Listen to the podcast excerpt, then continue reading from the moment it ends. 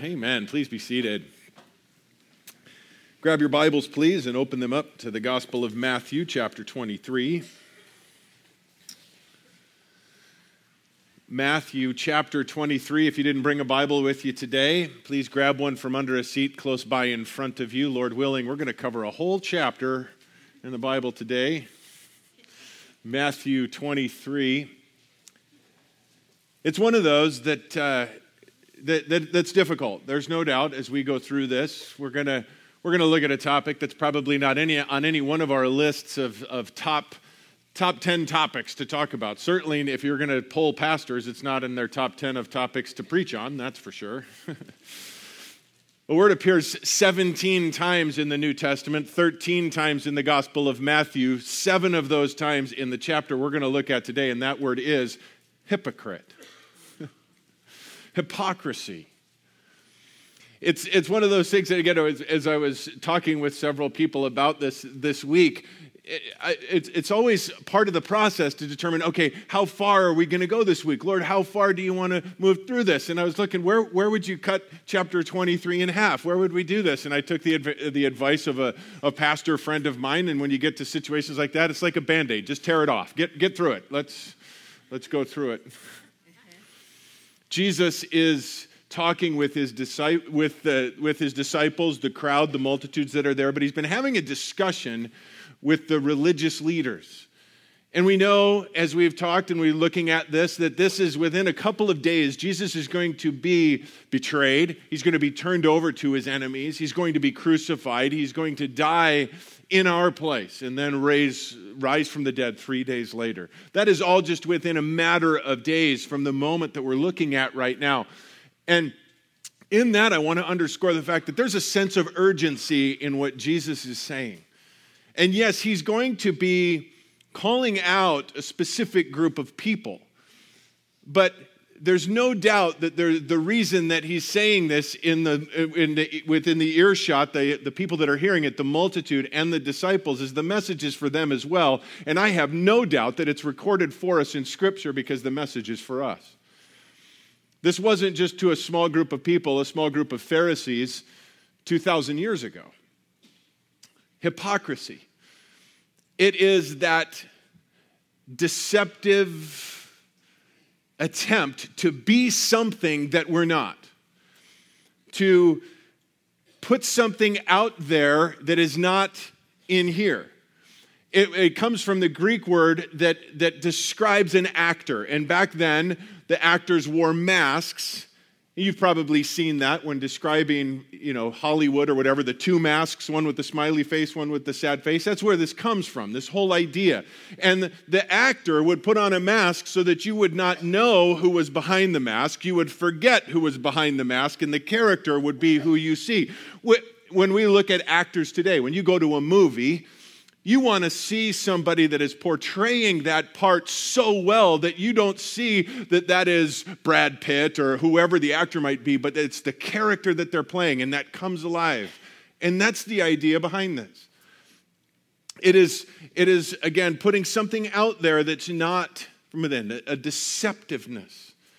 Hypocrisy is living a duplicitous life a life that is not genuine, that is not authentic. But the deception in it is that the rest of the, the world around thinks that it is, thinks that it is real. And the deception is in it is that you think you're getting away with it. And, the, and it's kind of like that whole idea of, you know, genuine imitation leather. It, it, the appearance of one motive while hiding another the appearance of, again, a life that's different.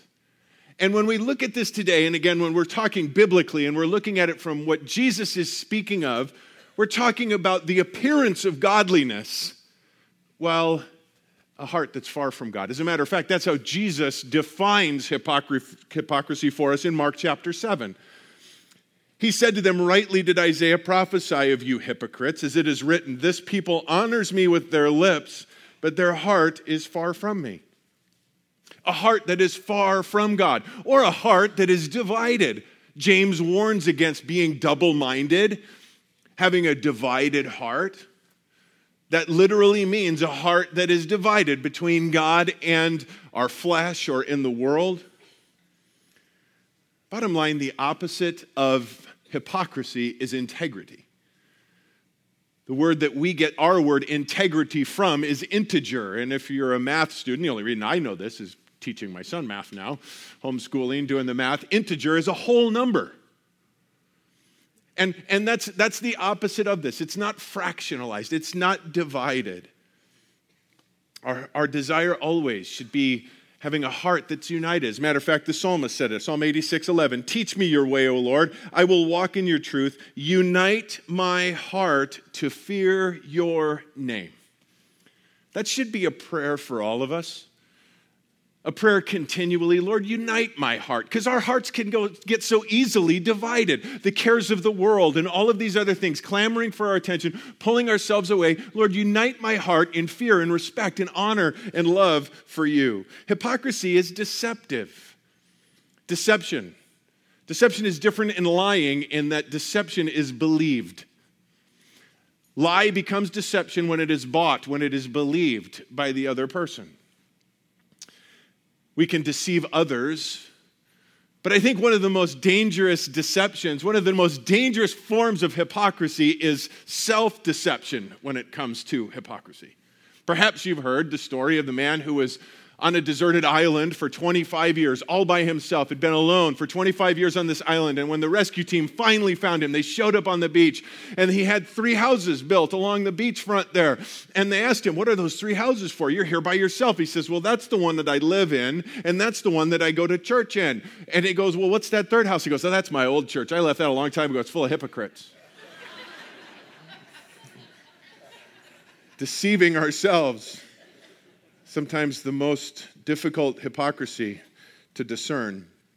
It's easy for us to spot ulterior motives and false motives in other people, right? while all the while masking our own. Or even worse, not even seeing it. And that's again where self deception comes in. I guess I say all of that to say as we begin this morning in our look at chapter 23 on hypocrisy, because I believe as we go through this, and I believe that this is here for us, all of us individually, as we go through this this morning, to take a personal inventory. That we all that we all look at this. I, I, don't want any one of you to be thinking, okay, I'm going to get the CD for this person and this person and this person, and oh, it would have been great if they would have been here today. And no, what does God want to say to us? To those of you who are here today and you're saved, you're a born again believer, let's look at this as a tune up. You know, Jesus, when he hung and he died on the cross, he said, It is finished. He did not say, I am finished. See, when, when we become born again believers, we are justified.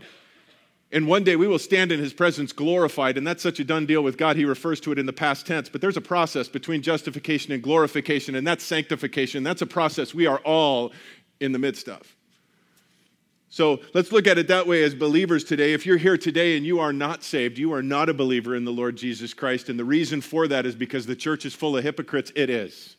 It is. But I want you to know something. Though it is full of hypocrites, we all hate hypocrisy. And Jesus hates it most. And that is why he recorded this for us. He cares enough for each and every one of us that he recorded this for us today. Jesus is the way, the truth, and the life. The truth cannot, cannot stand hypocrisy. But he loves us enough to tell us about it, and he's going to define it for us very clearly in many different aspects as we look at this from a lot of different angles this morning. But before we do, let's pray again.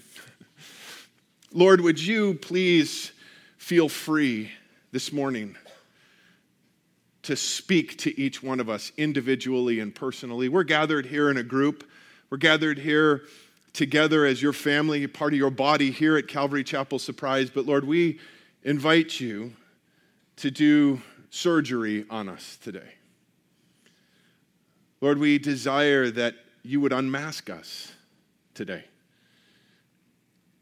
Lord, that you would show us and reveal to us even those areas, those hidden areas in our lives that we need to deal with so that we can be closer to you we can be more effective for you. We can be more like you. In Jesus' name, amen. Okay, well, Jesus, as I mentioned, has been in an exchange with the religious leaders. Here in verse 1 of chapter 23, it says, Then Jesus spoke to the crowds and his disciples. So he turns his attention away from the Pharisees for a moment, and he turns to the multitude that's there and his disciples, and he said, The scribes and the Pharisees have seated themselves in the chair of Moses. Therefore, all that they tell you to do, observe and do, and do not do according to their deeds. For they say things and do not do them. Here we see first hypocrisy talks the talk, but it doesn't walk the walk. It talks a good game, it puts out there a good game, but it doesn't walk it itself. It puts, it puts things on other people, but then it doesn't do it themselves. Jesus speaking here again to the crowd, pointing to the scribes and Pharisees. And notice first, he says that they, they seat themselves in the seat of Moses. They have a position of authority within the church, and he's not questioning that. As a matter of fact, he even talks about the fact that they are, they are in the seat of Moses. They have the law of Moses. They study it, they know it, they teach it. And that's not, he's not questioning. It. As a matter of fact, notice he says, therefore, in verse 3, because this is the case, there's something that you need to do. As the multitude, as the hearers, you need to do what they say. Now, we need to understand what Jesus is clearly saying here. And the way that it is written in the original language, it's very clear. Jesus is saying, You do what they say when and only when they are expounding the law of Moses. When they are telling you and teaching you the Word of God. Not when they got off into their own opinions, not when they get all into man made rules and the Pharisaical traditions. That is not what Jesus is saying. He says, because they have the Word and they are sharing that, do what they say. And that applies to all of us today. It's not enough to just hear the Word of God. It's not enough to just come here on Sundays and to hear the Word of God. It's not enough to open your Bibles every day and read it. It's not enough to just memorize the Word of God. We must do what it says. James tells us, James chapter 1, prove yourselves doers of the Word and not merely hearers who delude themselves. A friend of mine once told me that his favorite translation of the Bible is the doer's translation. I like that the one that we do, the one that we walk out. I hope that none of you came here this morning to hear what I had to say. If you did, don't ever do that again. I hope all of you came to hear what the Word of God says. There's power in the Word of God. There's, I, I, I have nothing. I have nothing. The Word of God is where it all is. But notice the other part of this again the, the walking the walk piece. How sad is it that he says, Do what they tell you, not what you see them doing?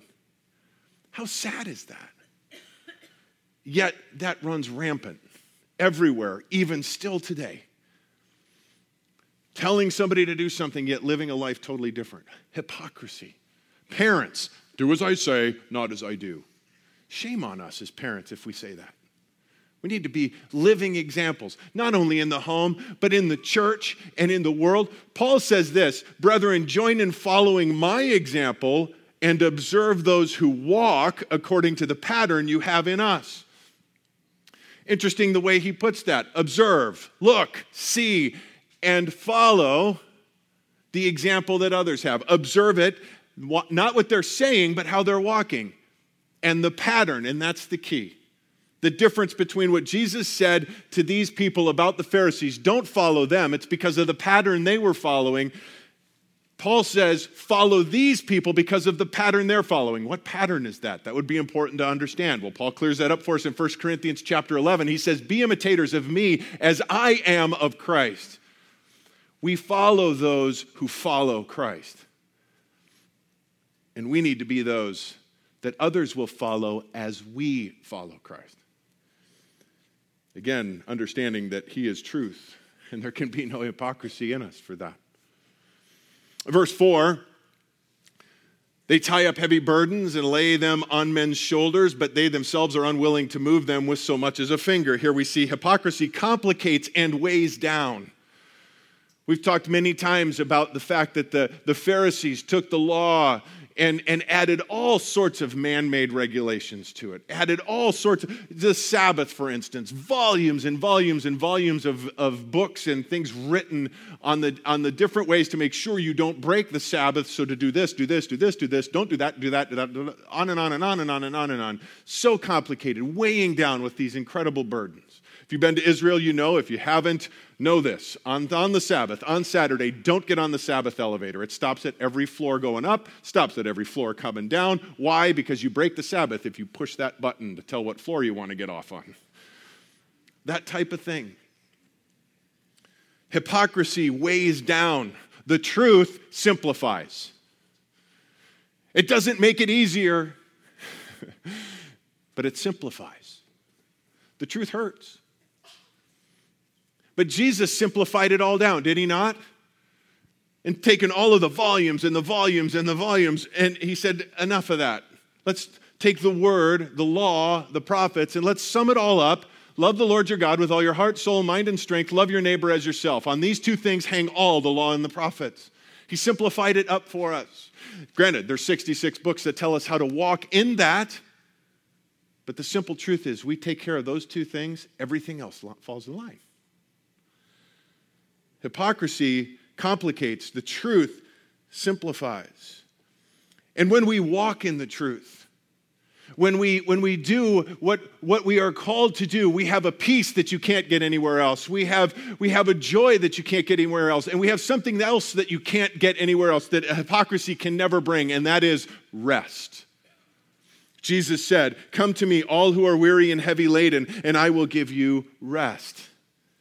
Take my yoke upon you and learn from me, for I am gentle and humble in heart, and you will find rest for your souls. For my yoke is easy and my burden is light.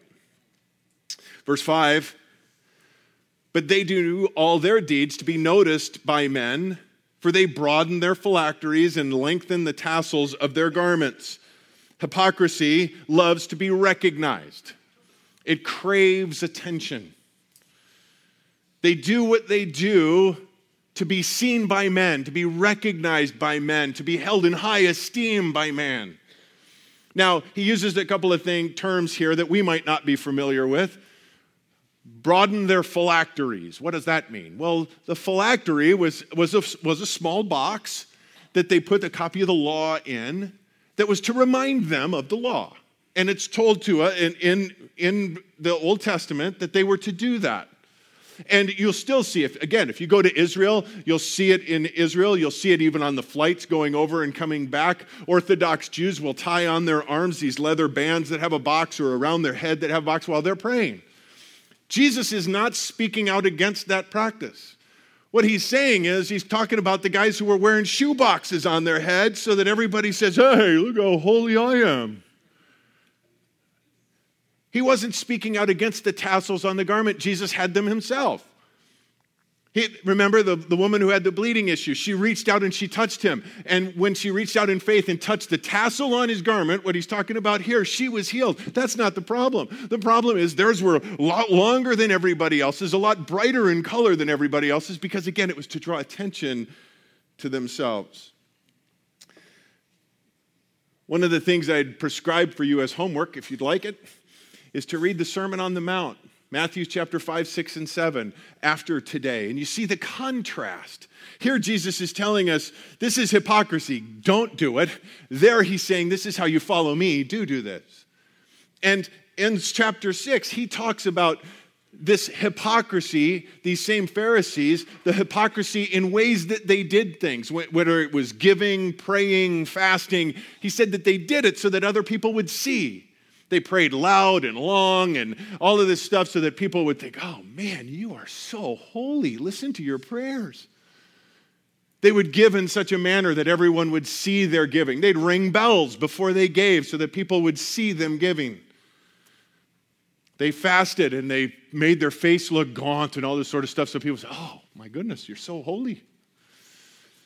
Jesus said, Beware of practicing your righteousness before men to be noticed by them.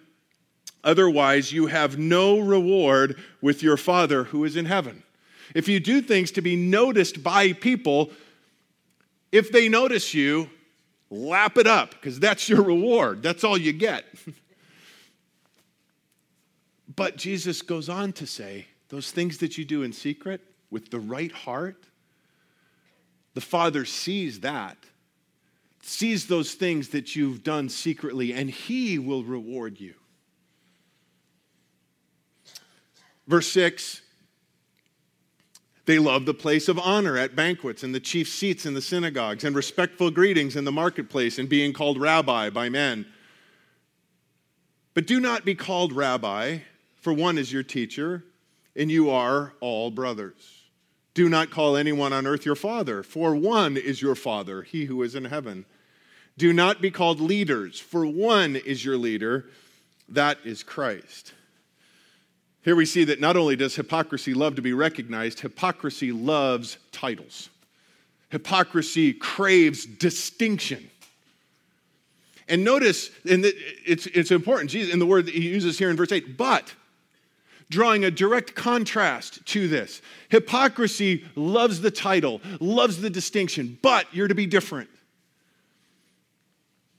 But you're not to call anyone teacher, father, leader. Now, Let's understand again what Jesus is not saying. He's not saying that you can't learn anything from anybody else. Don't call anybody teacher because you can't learn anything. That's not what he's saying. He's not, he's not speaking out against learning from others or teaching others. The, if that were the case, we wouldn't have the New Testament because all of those were, were teachers given the Word of God. The, God breathed the Word to them and they recorded it for us. And Paul speaks the gift, the gift of teaching. It's actually a gift of the Holy Spirit that's given. That's not what Jesus is speaking of. We all have a duty and a responsibility, every one of us, that the truth that we receive, we are to pass on to others. That's called discipleship. We are all to be continually learning and continually pouring out into others. He says, nobody, call nobody father. He's not speaking of biological parents. I am blessed beyond what I could possibly tell you by my earthly father. I, there's nothing wrong with calling him father. He is my father, my earthly father. I don't, this, Jesus isn't saying this afternoon, your son comes up to you and says, Hey, father. You say, No, no, no, no, son, that's a sin. Call me dad. it's not the point. He's not speaking out against leadership and leadership within the church because we see later on in the word that, that Paul told Timothy and Titus to appoint elders in the church and leadership for structure. I mean, God's not a God of chaos, He's a God of order. So he's not saying, he's not speaking against that. What is he speaking against? He's speaking against the distinctions.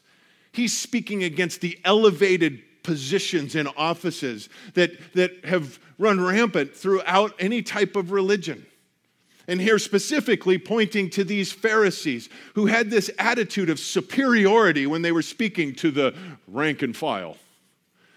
And unfortunately, that's continued to this day.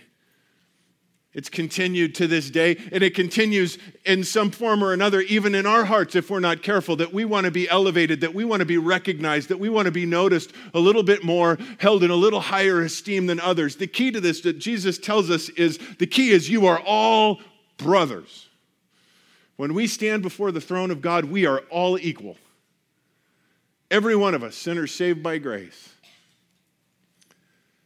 There's no hierarchy. We have one Heavenly Father. That's the point that Jesus is saying.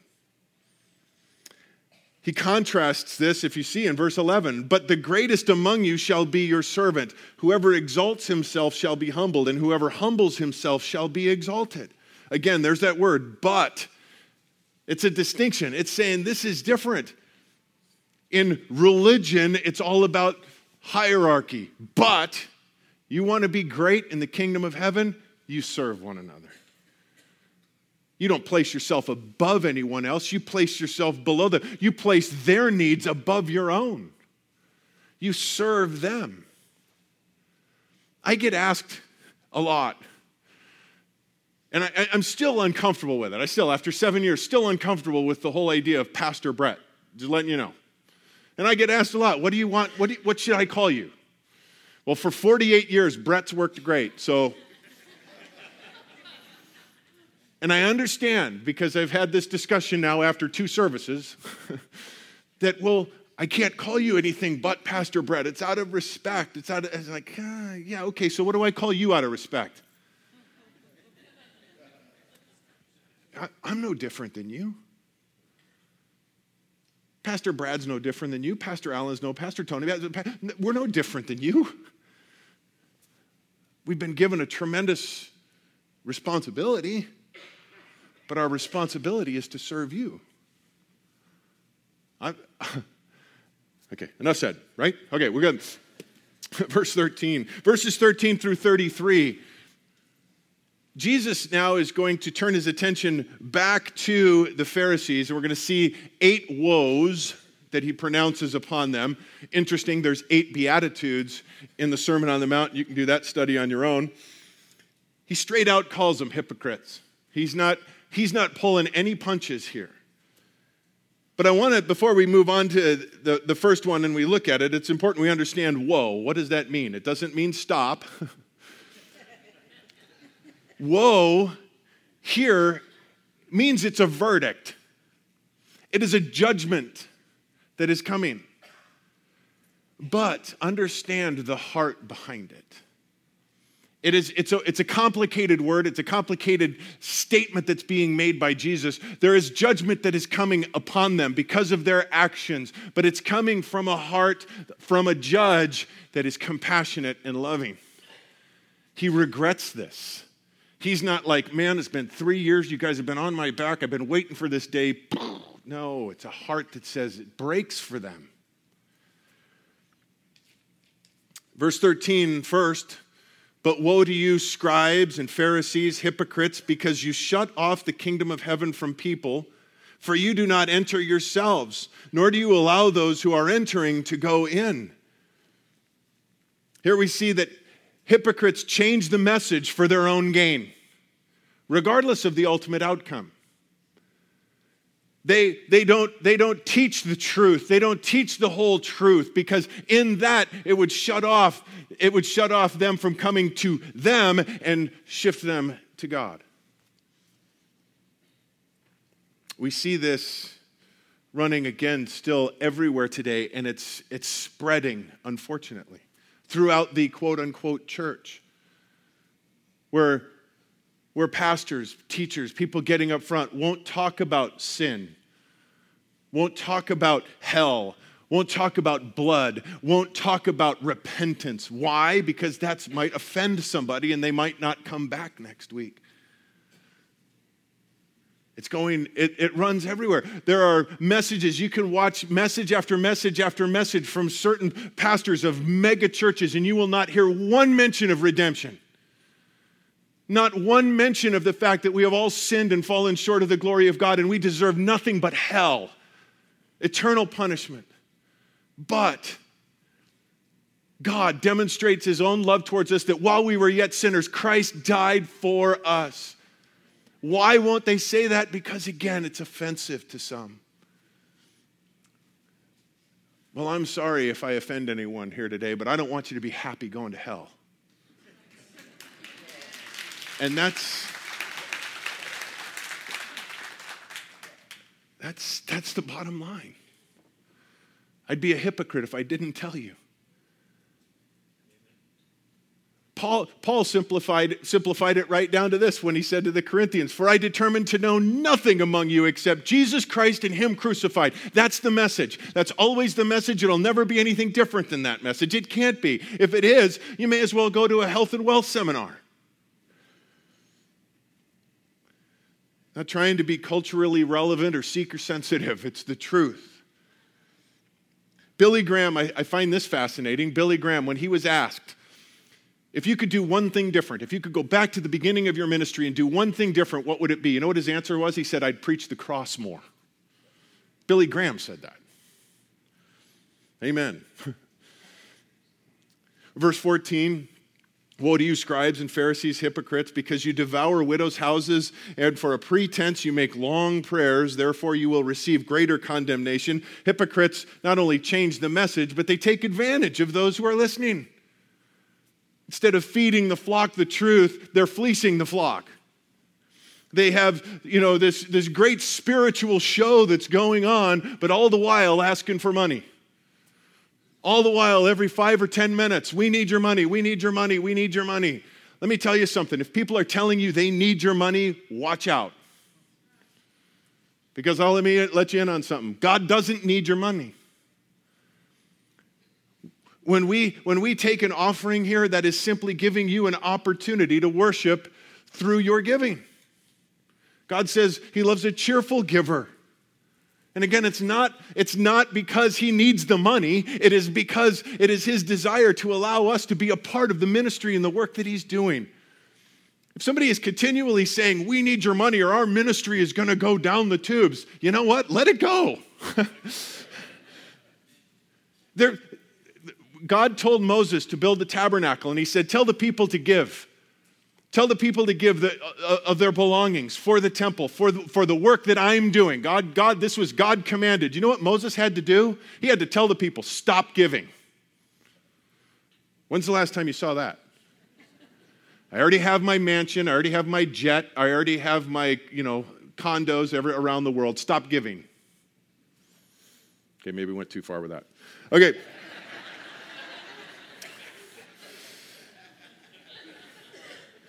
Bottom line, been around Calvary at all, you know this. Pastor Chuck said it first, I believe, but where God guides, God provides. If God's in it, not going to be begging for money. Anyway, verse 15. That's where we are, right? Woe to you, scribes and Pharisees, hypocrites, because you travel around on sea and land to make one proselyte, and when he becomes one, you make him twice as much a son of hell as yourselves. Again, not pulling any punches. Hypocrites rep- reproduce their own kind. Hypocrites make more hypocrites. They're even worse and more fruitless than those that start. Verse 16 Woe to you, blind guides, who say, Whoever swears by the temple, that is nothing, but whoever swears by the gold of the temple is obligated. You fools and blind men. Which is more important, the gold or the temple that sanctified the gold? And whoever swears by the altar, that is nothing, but whoever swears by the offering on it, he is obligated. You blind men, which is more important, the offering or the altar that sanctifies the offering? Therefore, whoever swears by the altar swears both by the altar and the offering and everything on it. And whoever swears by the temple swears both by the temple and by him who dwells within it. And whoever swears by heaven swears both by the throne of God and by him who sits on it. Here we see hypocrites look for loopholes. They look for ways to cloak their hypocrisy. They look for, for ways to mask their dishonesty. I like the words that Jesus uses here. He, he changes it up a little bit. You blind guides. That's a bad combination. I, I've never taken a tour down and back up in the Grand Canyon, but if I do, I don't want a blind guide.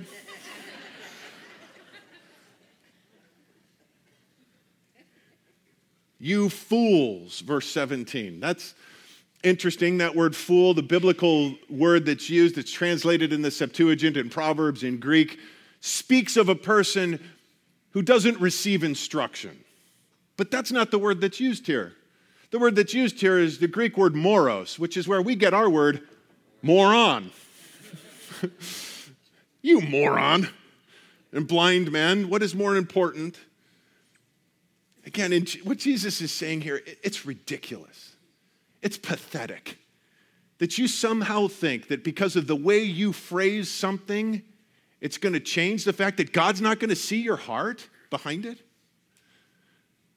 That if you promise something this way or you pray for something this way, that somehow that's going to carry more weight. God's not going to be able to see right through all of that. It's a heart issue. Jesus again addresses this in the Sermon on the Mount, but I say to you, make no oath at all, either by heaven, for that it is the throne of God, or by earth, for it is the footstool of his feet or by Jerusalem, for it is the city of the great king. Nor shall you make an oath by your head, for you cannot make one hair white or black. But let your statement be yes, yes, or no, no. Anything beyond these is of evil.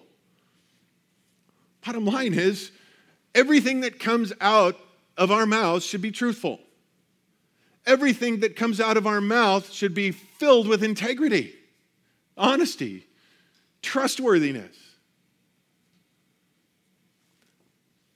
I've heard it said, and I know you have too, that people say that, there's no such thing as a dumb question. I beg to differ. Top of the list for me, can I be honest with you? That's a dumb question. no, lie to me, please. If somebody ever says to you, I swear to God, I'm not lying, be ready for what's coming next. Probably not the truth. Honesty, integrity. Now, we live in a fallen world. We live in a world full of liars, full of people who want to take advantage of others. So, Jesus isn't saying don't ever sign a contract, don't ever sign a promissory note. I mean, those are all things that are necessary because of the world that we live in. It would be great if we didn't have to, but we do. And the Bible doesn't forbid vows as such. When we get married, we make vows to our spouse and before God called to testify in a court of law. I swear to tell the truth, the whole truth, and nothing but the truth. Nothing wrong with that. But please understand, and Jesus speaking to this again, to the hypocrite, the hypocrite looking for loopholes, the hypocrites looking for ways to be dishonest and somehow skirting the system, that again, it's about integrity. And God is a witness of everything that we say. And not only what we say, but the heart behind what we say. There's no such thing as a white lie it's all dishonest.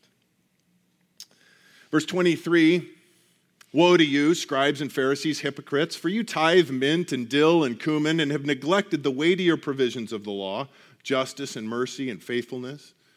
But these are the things you should have done without neglecting the others. You blind guides who strain out a gnat and swallow a camel. Gotta love his sense of humor.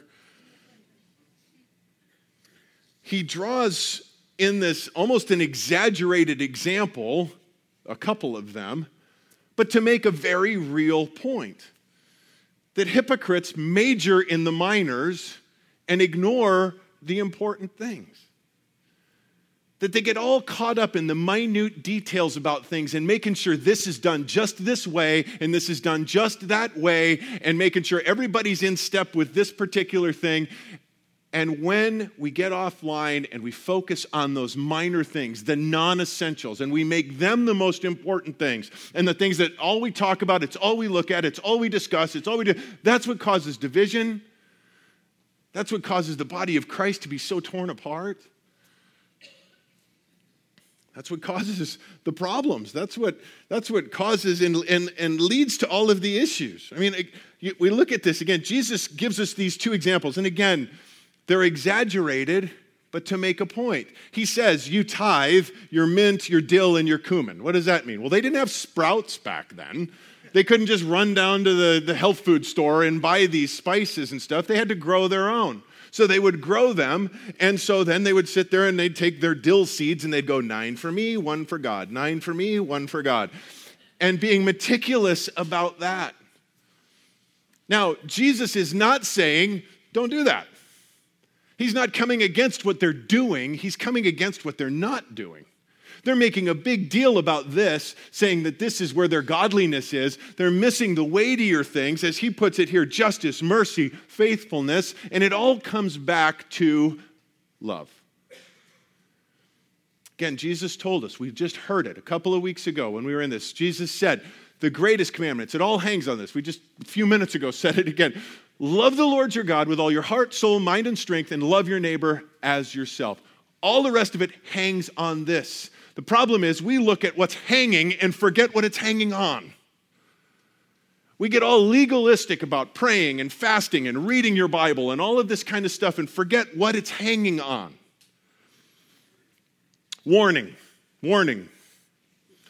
I'm about to take something out of context and misquote it. So I don't want you saying Brett did it. I did it. I'm just telling you. But I think maybe help us remember the point behind this. Seek ye first the kingdom things, and everything else will fall in line. You want to know how much you should be giving at church? Love the Lord your God with all your heart, soul, mind, and strength, and love your neighbor as yourself. You'll know. You know, you want to know uh, how much you should be involved and plugged in in these certain places and what Bible studies you should be going to. Love the Lord your God with all your heart, soul, mind, and strength, and love your neighbor and your, as yourself. You'll know. You want to know what ministry to get involved in. You want to know what all of this other kind of stuff. You want to know if you should be fasting, when you should be fasting. Don't let anybody give you a guilt trip on that. Love the Lord your God with all your heart, soul, mind, and strength, and love your neighbor as yourself, and you'll know. Don't major in the minors. Focus on what's important. Verse 25 Woe to you, scribes and Pharisees, hypocrites, for you clean out the outside of the cup and the dish, but the inside they are full of robbery and self indulgence. You blind Pharisee, first clean the inside of the cup and of the dish, so that the outside of it may be clean also. Woe to you, scribes and Pharisees, hypocrites, for you are like whitewashed tombs, which on the outside appear beautiful, but inside they are full of dead men's bones and all uncleanness. So you too outwardly appear righteous to men, but inwardly you are full of hypocrisy and lawlessness. Hypocrisy, hypocrites worry about outward appearance, neglecting the inward change, the inward transformation that God desires in all of us. Hypocrites are more concerned with their reputation, what people see on the outside, than their character, which is what God sees on the inside. He gives again an example, and we can look at this exaggerated, but I think again, that's the point. Which one of us in here today would go into a place and in a restaurant and say, "You don't have to worry about giving me a cup that's that's been cleaned on the inside. Just wash the outside real quick and give that to me." Nobody. None of us would wash the outside, have dinner, go, we go home, we have dinner today, and we clean the outside of the bowl and we stick it back on the shelf. That, it's silly. But that's what Jesus is saying. That's, that's, how, that's how ludicrous it is to focus on the external appearance when it's the inside that's what's, where the change is needed. The whitewashed tombs, they would all understand again what was being spoken of there. We might not whitewashed tombs, it was a way of identifying a tomb because to a Jewish person, if you stepped on a grave, you were considered ceremonially unclean and you could not go to the temple for several days. And they're on their way to the Passover, so they wanted to make sure they got nowhere close to a tomb or a grave, so they would whitewash them. They'd paint them white on the outside and make them look all beautiful and stand out, but inside still full of death and decay. And again, that's Jesus' point. If we don't wash the inside of a cup, it might look good on the outside, but on the inside, it's full of bacteria. I guess, bottom line again, it comes down to reputation, what the world sees on the outside, versus character, what God sees on the inside. And no amount of great reputation can make up for godless character. The inside, notice he says, the inside needs to be clean so that the outside will be clean also. Inside first, outside follows. Verse 29 Woe to you, scribes and Pharisees, hypocrites, for you build the tombs of the prophets and adorn the monuments of the righteous, and say, If we had been living in the days of our fathers, we would not have been partners with them in shedding the blood of the prophets.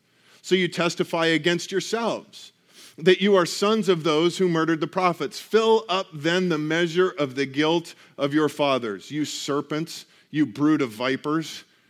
How will you escape the sentence of hell? Therefore, behold, I am sending you prophets and wise men and scribes. Some of them you will kill and crucify, and some of them you will scourge in your synagogues and persecute from city to city, so that upon you may fall the guilt of all the righteous blood shed on earth from the blood of the righteous uh, from the blood of righteous Abel to the blood of Zechariah son of Berechiah who you murdered between the temple and the altar. Truly I say to you all these things will come upon this generation. Here we see lastly hypocrites magnify sin in others in order to minimize their own. They look at the sins of other people and, and elevate those and make a bigger deal out of that in order to somehow make themselves feel better about their own sinfulness. Specifically, here he's pointing to these Pharisees who say, if we were alive at the time of our, our fathers, we would have never killed those prophets. We love those prophets. As a matter of fact, we love them so much, we're going to build monuments to them. We would have never done that. We would have never been involved in that. And Jesus said, just your, the, the fact that you're, that you're vocalizing that and you're, you're bringing that out, you're testifying against yourself. So often in the heart of a hypocrite, and we have to be so careful. Because I think in all of us, this is an area that is easily to, easy to slip into.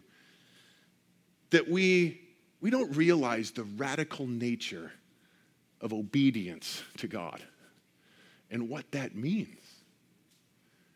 And we lessen it by looking at others and saying, well, at least I'm not that bad. We bring God down to closer to our level and elevate ourselves more up to His. And God doesn't grade on a curve. It's not, you know, I have to be better than that person over there. No, we're called to be holy.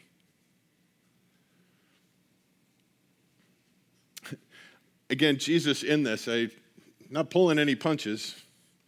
Serpents, brood of vipers. Those aren't terms of endearment, by the way. But he's he's taken the gloves off again to bring the seriousness of it. Hypocrisy is venomous, it is poisonous. And they look at this, and again, in this, we could never do that. We wouldn't have been a part of that. Pride says, well, I never. I would never. I could never. Pride says, I. I. Pride has an I problem. I love Jesus. And if I'd have been there in the garden, I wouldn't have betrayed him. There's no way. I would have stayed with him. I can't believe those disciples ran away. That's what Peter said. He would. He wouldn't either. Man, if I was in the Garden of Eden, I wouldn't have eaten that fruit. Be careful if that's what your heart is, because notice Jesus says, Behold, I am sending you. I said, We would have never killed the prophets. He goes, Oh, yeah, behold, I'm sending you prophets, and you're going to kill them. Just to prove their hypocrisy. Pride says, I would never. Pride says, I could never. Humility says, God, I don't know the half of what I'm capable of. I don't, I, I can't even begin to know how sinful I would be if it wasn't for you.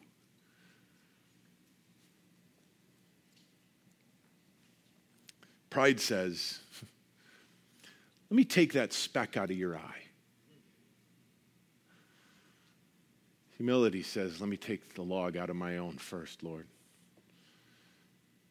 And then, if you desire to use me to help take the speck out of my brother's eye,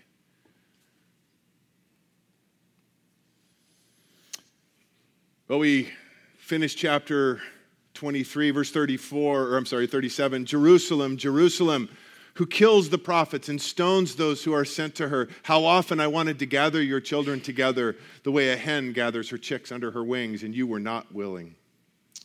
Behold, your house is being left to you desolate. For I say to you, from now on, you will not see me until you say, Blessed is he who comes in the name of the Lord. These, these three verses we're going to kind of use as a jumping off point next week as we get into chapter 4, 24. It really helps us transition into that. I think it's a good place, though, too, to land as we come off of this message today. So, how you feeling? It's kind of tough, huh? It's tough if we really prayed what we prayed at the beginning with a heart that says, Lord, search me and show me. It's, it's hard to, to, to pick up a mirror and to, to look at it closely. Because if we're honest, all of us, all of us deal with, with hypocrisy in, in, in, in some way or another. I, I how many of us would want every thought, everything that we said, everything that we did this week to be shown to everybody in here? Yeah, that's good timing. Screens just went off. Yeah, yeah. We all have to be careful of that. You know, we, Jesus told a parable of the, of the Pharisee who was in the, in the temple, right? And he was praying. And he said, God, I thank you that I am not like that sinner over there. Remember that? Well, we have to be careful that we don't get into that mindset that says, God, I thank you that I'm not like those Pharisees. Because there is that Pharisee in all of us, that tendency in all of us to be something different, to portray something different than something that we're really dealing with in our, in our hearts. And it's okay to be there. Praise the Lord that He cared enough to record this for us so that we can take this mirror, as painful as it is at times, we can take this mirror and we can look at it and we can say, God, take the mask off of my hypocrisy. Take it off again. Those masks that even, even I've gotten comfortable with that I don't even know are there anymore. Praise the Lord, He cared enough to record it for us, but praise the Lord that He loved us enough to redeem us that he loved us enough to step off his throne in heaven and to come down into a world full of hypocrites. To live a perfect, sinless life. He who knew no sin, he who could not know hypocrisy, became hypocrisy for us. So that we might become the righteousness of God in Him. That we might be men and women of integrity in Him. If you're here today and you're a believer and the Lord's doing a work in your heart, showing you some things that you need to deal with, it's not a matter of how grievous it might be or how little it might be, it needs to be dealt with.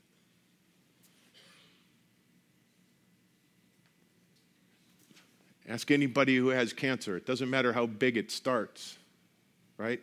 The mass, we want to deal with it no matter where it is, big or small. We want to deal with it right now. So if the Lord's dealing with you, if the Lord's speaking to your heart about something, an area of your life that is, that, that is not genuine, that needs to be cut away. He's doing that because he loves you. He's doing that because he knows what it'll do to you, it'll do to others, and what it is doing to keep you separated from all that you can be in him. His desire for us is to live this life that is beyond anything that we could imagine. And those things get in the way. So let's deal with those now. And it's not, he, he's not waiting to beat us up. We just simply need to come to the feet of Jesus and let him take it. Let it, it just wash it away. We're not, not getting saved again, it's getting our feet washed. Maybe you're, you're here today and uh, you've been, you're, you're a believer, but you really have walked away. I mean, you got, you got masks that nobody has any idea of. Tired of them? Get rid of them today. There's no formula other than throwing them down at the feet of Jesus. If you're here today and you're not a believer, you have never surrendered your life to Jesus. If you've used the word, the excuse that the church is just full of hypocrites, you're right. It is. But again, Jesus hates the hypocrisy and he died to cleanse it all. And he died to cleanse it all for you, too. But I would point you back to the verses that we finished with, where Jesus said, How long? How long have I longed? How long have I desired to gather you together, you gather you into my arms,